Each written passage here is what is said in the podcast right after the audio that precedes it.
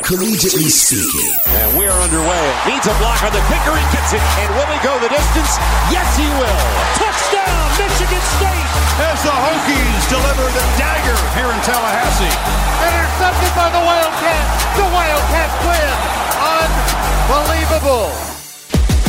Here's Collegiately Speaking, your one stop shop for college football news. Collegiately Speaking. With Dave Eanet and former Northwestern quarterback Dan Persa. How much you want to make a bet I can throw a football over the mountain? Collegiately Speaking. And welcome to week five of Collegiately Speaking from WGNRadio.com, our weekly look at what's happening around college football. Dave Eanet here alongside number seven, Dan Persa, as we take a look at what's been going on and what's going to happen this week. Dan, good to be back with you again. And we talked a lot last week about this Wisconsin Iowa game. And, you know, I think if you look back to what we were discussing last week on the podcast, I think things kind of went according to plan. Everybody knew it was going to be a tough game for Wisconsin, and it was. Wisconsin's able to pull it out. Absolutely, and I think the the thing that I saw um, more than anything was Hornibrook really step up and, and have a great game, you know, including that last drive. But you know, it was tough, right? Iowa kind of gave it away on two two drop or one fumble and then a, a drop punt slash touch that gave Wisconsin the ball at their at their own or Iowa's ten. So. I don't know. I just feel like Iowa kind of gave it away. Wisconsin, you know, played well enough to win, made the plays at the end of the game to win, uh, especially that that fourth fourth quarter drive, which is again Hornibrook was really impressive, Mm-hmm. and that even that last throw for the touchdown. I mean, that's that's two verticals. That's you know a very tight window to throw that into. That's an NFL throw, and he drilled it um, when when Wisconsin needed it. So I think that's that's kind of the thing that he's always been known for. You know, having some some games that make you scratch your head, but you know when the chips are down, for the most part, he plays really well. You know, uh, you wonder does that erase the doubts which might have cropped up about Wisconsin after the BYU loss? Uh, yeah, I don't know. I think if you watch the game, um, not really. Uh, I don't think they're head and shoulders above the Big Ten West. I think Iowa should have won the game had, had they not dropped or gave away those those two turnovers um, on on the punt team. But you know, I, I think Wisconsin's a great team. I, I just don't see them head and shoulders above ed- everybody. I know it's it's tough to play at Iowa at night, and the atmosphere, like we talked about, was there. But I just wasn't, you know, overly impressed with Wisconsin to say, all right, just give them the Big Ten West. You know, once you get into conference play, you tend to figure out who the contenders are, who the pretenders are. We've talked a little bit about this. Everybody's fired up about uh, the way Indiana had played, the way Minnesota had played. Bubble kind of burst for them a little bit. Minnesota still looks like they're better team, but how do you lose a game like that to Maryland? Yeah, and it wasn't really ever close. Um, and that's the thing. You thought that they'd taken the right steps. They've started, you know, started very strong with an undefeated record, and once they got into Big Ten play, you'd hope they prove that that they're there and they can compete with kind of the, you know, if you want to call Maryland a, a mid-level Big Ten team, and it and it wasn't close. So I, I think, you know, for for the Minnesota coach to PJ Fleck to to reflect on that and say, well, you know, we had a good start, but are we really where we want to be at this point? And after that game, I would say no.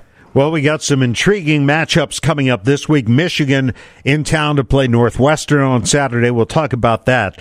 But Saturday night in Happy Valley, the ninth ranked Penn State Nittany Lions hosting the fourth ranked Ohio State Buckeyes. And we're pleased to be joined by our friend Steve Jones, the voice of the Nittany Lions. And uh, they're going to have the white out. So, Steve, are you already dressed head to toe in white or do you wait till Saturday? Uh, yeah, in fact, I, I went to patfood.com, and uh, so, uh, this, this is obviously going to be a lot of fun. And uh, Dave, first of all, I think it's great you put a Pennsylvania guy on the show with Dan. okay? Absolutely, right? Been You to know, a few I mean, whiteouts uh, in my day. Beth- Beth- Bethlehem's on. All right, Got to represent. It's no yeah, you represent. Yeah, it's no coincidence, believe me, Steve. So, uh, I mean, I can't even imagine what the atmosphere is like, the build up for this game already, uh, for this game on Saturday night. People just have to be already lining up in uh, anticipation of this matchup. Well, in fact, I am sitting right next to what is Nittanyville, and this is these are kids in tents. They started camping out to get into the front row of the stadium on Saturday night, and they've got tents that extend all the way out to the street here uh, to do that. That's how excited. And it poured here Monday night. and they sat in those tents on Monday night. They keep them occupied. They have a good time with it, and that's how excited they are. They have already got their own tent city set up for Saturday. Steve, how do you look at uh, Penn State's performance the last few games? I know it was a bit of an uneven start against Appalachian State, but then uh, kind of got things going against Pitt, and then 63 points in each of the last two ball games, but, but in kind of an odd way against Illinois on Friday night. You ever seen a game like that where you know, you're you're you're wondering if you're going to be able to pull it out in the second half, and you end up winning it by what just about 40 points? Well, in fact, the last three games, and you know, Dave and I, you, you and I both do basketball, so we'll talk about, hey, they've run off 12 unanswered points. Penn State has had 40 or more unanswered points in each of its last three games. And I don't think there was any uh, coincidence that when you looked at the game on Friday night against Illinois, Penn State was a road team wearing all white because once they got going, it was like an avalanche. Uh, and they they just hit a rhythm. And uh, the other part that's critical to that when we talk about quote unanswered points, that means you're not giving up any. So after giving up 17 unanswered in Illinois and really being off kilter defensively, they then suddenly got that straightened out. So it was an odd game. There's no question about that. Yeah, Steve, I, I, think watching that game, it's you know playing in playing in Champaign on a Friday night, probably not close to a whiteout, uh, so that can probably you know explain the the slow start. Speaking of kind of a, a starter plug, or who who kind of gets everybody going on the team for for those that don't fight or follow Penn State as, as closely as, as, you do? Is it the offense that gets rolling, then the defense steps up, or the defense gets a stop and Trace McSorley goes off for, for 40 points? Who's, who's, who's kind of the fire starter there? Yeah, the fire starter Dan's the offense. Uh, right. I think it starts with Trace McSorley, then then Sanders. A guy like KJ Hamler has become a dynamic young playmaker. But the area where they've come out of sanctions that we all knew would be the slowest to come back because would be the offensive line. Well, now they've got depth and they've got veterans on the offensive line, and that's made the biggest difference in this team. Right. Miles Sanders had 22 carries for 200 yards, Dan, and not one negative play. All 200 were straight ahead. There were no plays for loss in that game. Then the defense plays off of that. Now the defense has to do a better job of getting some takeaways, setting the offense up. They did that in the fourth quarter against Illinois, but in this game coming up on Saturday night, you're going to have to get Haskins to do something he hasn't done this year. He's only thrown one interception the entire season. Right. Yeah, talking about Trace, maybe maybe talk about his development. I think I've I've followed him probably more closely than others because he's a new and improved version of, of myself. You know, um, but that's right. He is. Yeah. Um, you know he's he's been a three year starter now. I think you know when they won the Big Ten title um, a couple years ago, everybody was focused on Saquon, and um, you know Trace was kind of just a you know a chuck and duck kind of guy, right? That he would just throw it up and guys would go make plays. And I think last right. year he, he really took a you know a huge step in his development as becoming a, a, very polished intermediate passer, which at the end of the day wins games. And then th- this year it seems like he's built on that. You know, I don't know if there's a maybe correct me if I'm wrong, but is there a better true dual threat quarterback than Trace right now? Well, let me put it this way: I wouldn't trade him. Uh, right. And there's a lot of attributes that you had as a quarterback that he has I always liked your poise. I always thought you delivered the ball really well, and I thought you always picked your spots to run at the right time. You didn't like the first sign of trouble. You wouldn't just take off and run. Uh, I thought that was the big difference between you and Kain. Right. Uh, Trace is like that. He will not. At the first sign of trouble, he keeps his head up like you did. Right. And he makes the play downfield in the pass game, and then okay, it's all covered. Now I'll run. Right. I'll say this: when he is involved, though, in a designated running game, and he actually keeps the ball and runs, he actually makes Penn State's running game better when he does that. But he's the focal point of what they do, and justifiably so. Right, and maybe talk about his leadership. I know he's he's a pretty not flashy is the wrong word, but he's a pretty excitable guy um, with big plays. Is is he like that in the locker room too? Do guys kind of feed off him and, and look to him in any sign of adversity?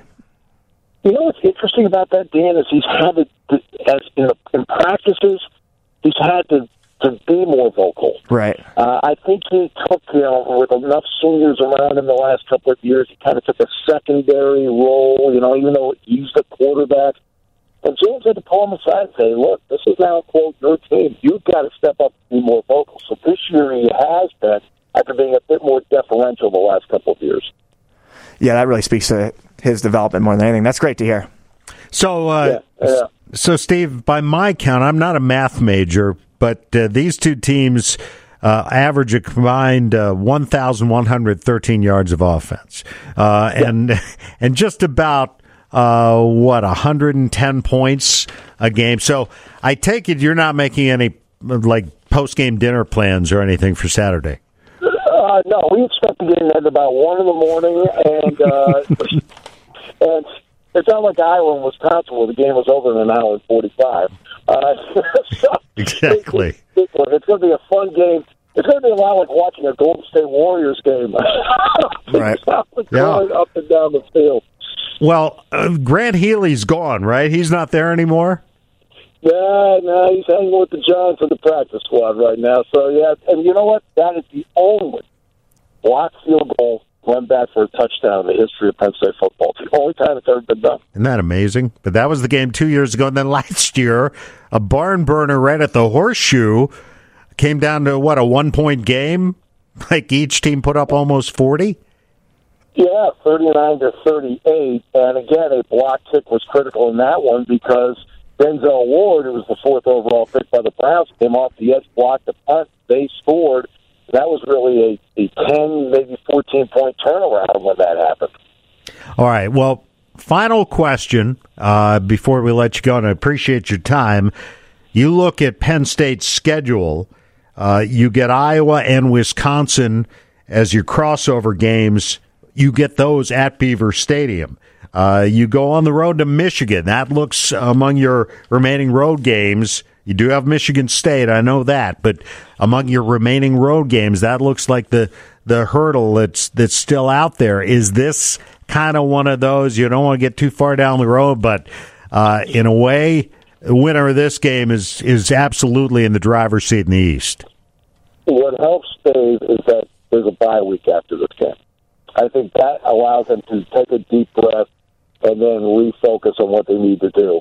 I don't think it's any coincidence after that 39-38 game in Columbus last year where both teams laid it all out there. Both teams lost the next week. Penn State lost at Michigan State in that three and a half hour delay game, and Iowa blew out Ohio State. I think they both laid it out so much last year against each other that I don't think either one had enough in the tank to win the next week. Having a bye week there will allow them to take a deep breath, win or lose, and then recalibrate.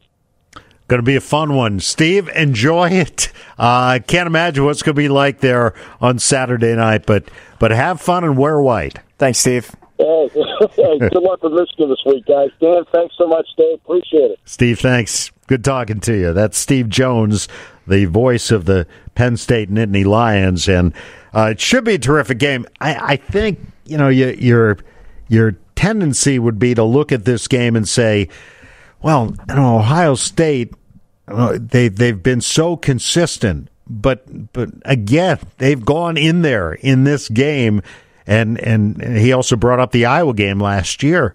Uh, this is a game that I think that uh, Penn State feels like they can win, and and you, I, obviously their defense can play at a level where they can beat Ohio State. Yeah, it's it's just tough to survive a whiteout. I think you know at night with those kids going crazy. I remember when we played there, and it was Joe Pa's I think 400th win. It wasn't a whiteout, but when they got into the game, um, when they made a little bit of a, a comeback, you know, people were jumping the stadium. You could feel the stadium shaking. Like it, it's crazy at night. And my parents will be there, so I don't know if they'll be, you know, jumping up and down and part of that. But um, you know, they're they're going to be in attendance. It's it's just a great atmosphere. And I think the thing more than anything is like the lead up to the game. Um, you know, you play in Columbus, you play in Iowa City it, they're great places, but Penn State, just the way they tailgate, um, you know, a lot of those stadiums are built into the ground too. Um, Penn State, you drive up to, it's nothing but farmland, and then all of a sudden you just see, you know, cornfields of people. Um, you know, half of them which won't even go into the game, but that are just going crazy. And then you drive up to this this stadium that's coming out of the ground on top of a hill. It looks like something out of Game of Thrones, and you're like, all right, well, geez, well, we better get ready to go here. So I think the atmosphere. I think it's the line's about three right now. Ohio State's definitely more talented, but I think the way Trace McSorley feeds off energy in the crowd, and I don't know with with his experience in big games, I, I think Penn State's gonna gonna win. I don't I, I don't know. Yeah, I'm with you on that, and I remember the first time going in there uh, to see Penn State in the early 90s when they came into the Big Ten. And you, you come in from the airport. Well, actually, we came in from Harrisburg, I think, because you couldn't even fly in back then in the in a bigger plane. And Beaver Stadium itself, now they've done some modifications to it. They've expanded it. It looks different now than it right. did back then, more than 20 years ago wasn't really all that impressive looking. No, it's, kind of like yeah, an erector set. Right, so I was just going to say, and, uh, you know, but but the atmosphere. You're right. I mean, people go there much like they do at Notre Dame. I've seen this, where people drive in in their RVs and they spend the week, but they never go into the stadium to see the game. Right. They have their TV set up. It's yep. they have food and beer out there. They're they're good. They're gonna they're gonna skip the game. All right, let's talk about the game at Evanston Saturday. Michigan and Northwestern. The Wildcats dealt a, a major blow, and and Jeremy Larkin dealt a, a a blow, and it's it's great to see the way he's responded to it. Uh, the uh, cervical stenosis, which has forced him to retire from football. Uh, off to a great start in his playing career, but you know that this guy's going to be successful, and whatever he does, he's going to be a student assistant coach now. But where does it leave this football team without their leading rusher, their all purpose guy, and such a dynamic force out of the backfield. It's a tough spot, and you really feel for Jeremy. He's worked so hard for this opportunity. Had a great year last year, and just off to a, a great start. And with Clayton not, well, you know, he looked really good against Akron, just at least from a mobility standpoint. But with Clayton, getting healed, Jeremy was really the go-to guy, and I, I, feel like he, you know, he had three great games, and to see this happen, and you know, a lot of people thought he was an NFL guy, and um, it's unfortunate. But at the, at the, end of the day, it's why you go to a school like Northwestern. Um, he's he's a great kid, and I've had a chance to, to talk to him a few times, and he'll he'll do fine. But you know, you, you got to feel for him because it's it was such a great opportunity in front of him. But you know, Northwestern has a lot of talent at running back. They just don't have that that experience, the big play experience, more than anything. They have John Moten and, and a handful of other guys,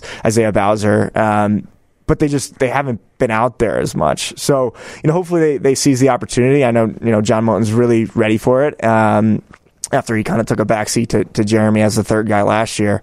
So it's tough. It's, you know, after two losses like that to then lose your best player, it's really a kick in the gut. Uh, it puts a lot of pressure, doesn't it, on Clayton Thorson now to try to carry this offense. Not that he wasn't already the guy anyway right. to do that, but now you're going to have to rely more heavily, at least for now, you would think on the passing game. Plus, you're playing one of the best defensive teams in college football this week. It's a scary matchup. I think you look at their front seven. I don't know if there's a better front seven. You know, maybe with Nick Bosa, Ohio State is a better one. But with Nick Bosa out, I think, you know, Michigan has the best front seven right now. And that's scary with injuries on the offensive line for Northwestern. That's a matchup that they weren't going to win healthy. Now that they have, you know, some backups and some guys banged up, I just, I don't know. I, I don't see how, how, how this is going to work out for them. A lot of teams have um, bye weeks this week in the Big Ten. You have five teams with byes Illinois, Indiana, Iowa, Maryland, Minnesota, and Wisconsin. Purdue's playing at Nebraska.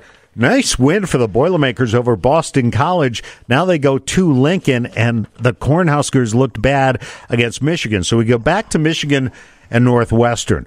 Uh, was Michigan that much better than Nebraska, or is Nebraska just really uh, far from being a competitive team at the Big Ten right now? Yeah, I think it's it's two teams going in different directions. Um, Michigan's got gotten much better every week in Nebraska. It just seems like there's a little dissension within the team that I think they were just ships passing the night going on, on different directions. And yeah, I think Michigan was that much better and Nebraska is getting visibly worse. Um, so, you know, hopefully, hopefully they play well against Purdue, but I think Purdue's a, they're a really good, you know, one and three team. They've lost three games by eight points. So I think for, not for, some stupid mistakes. They they have a different season right now, and it was great to see him get a win against Boston College. Rondale Moore at it again. Right. Uh, he's been a, a, dynamo for that Purdue team. All right, before we wrap things up here, we got to bring in our producer, Super Joe Romano, with the Super Joe prediction of the week. And refresh our memory, Super Joe. How'd you do last week? Uh, Michigan State covered against Indiana, so that was pretty good. Good. Smart move. Okay, so what you got for us this week, Joe? You know, like you said, there's a lot of teams off this week in the Big Ten. There's only four conference interconference games, and the home team is catching points in all four. And I'm actually going to the biggest spread. I'm going to say Indiana goes on the road and covers a 17 and a half point spread in New Jersey against Rutgers. All right, so Rutgers, yeah. Rutgers, well, they've no- they've struggled. There's Yeah. no question, and and they're they're. It doesn't look like there's any relief in sight for them either, and and I think that this Indiana team, despite their loss to Michigan State, and and that's a that's a tough one for them, but they still I think are an improved team, and I think they're better defensively than they've been last few years, and I think their offense has shown they can put up points. I agree with that. Yeah. Absolutely. So I think it's a good pick, Super Joe. So we'll uh, be back next week, and you can take a bow. All right, that's gonna. That, by the way, next week, Maryland at Michigan, uh, Northwestern goes to Michigan State, Iowa at Minnesota. So some good matchups coming up next week. Real quickly, Dan. Another matchup we ought to touch on real quick: uh, Stanford and Notre Dame, couple of top ten teams in South Bend. It's going to be a great game. And I think if you look at Notre Dame, obviously they schedule to, to get to the playoffs and you, you look down their schedule. A lot of teams that they scheduled aren't turning out so, so great right now, with Florida State really kind of tanking. So they're rooting for Michigan and they need a win against Stanford as, as kind of two big wins. And if, if they drop this game, I think it's going to be tough for them to sneak back in the playoff. But they're two teams that are, you know, on a roll. I think Stanford had a great win against Oregon and, and now that Notre Dame has, it looks like a more not dynamic, but a more complete quarterback to really get the offense going. I think it's it's gonna be a fun game to watch. It's Going to be some great games to watch. Good week for split screen or to be in a bar with lots of screens, right? And that's going to do it for this week's Collegiately Speaking. Thanks to Super Joe Romano, our producer, and to Dan Persa. I'm Dave Eanet. Thanks for being with us. We'll see you next week.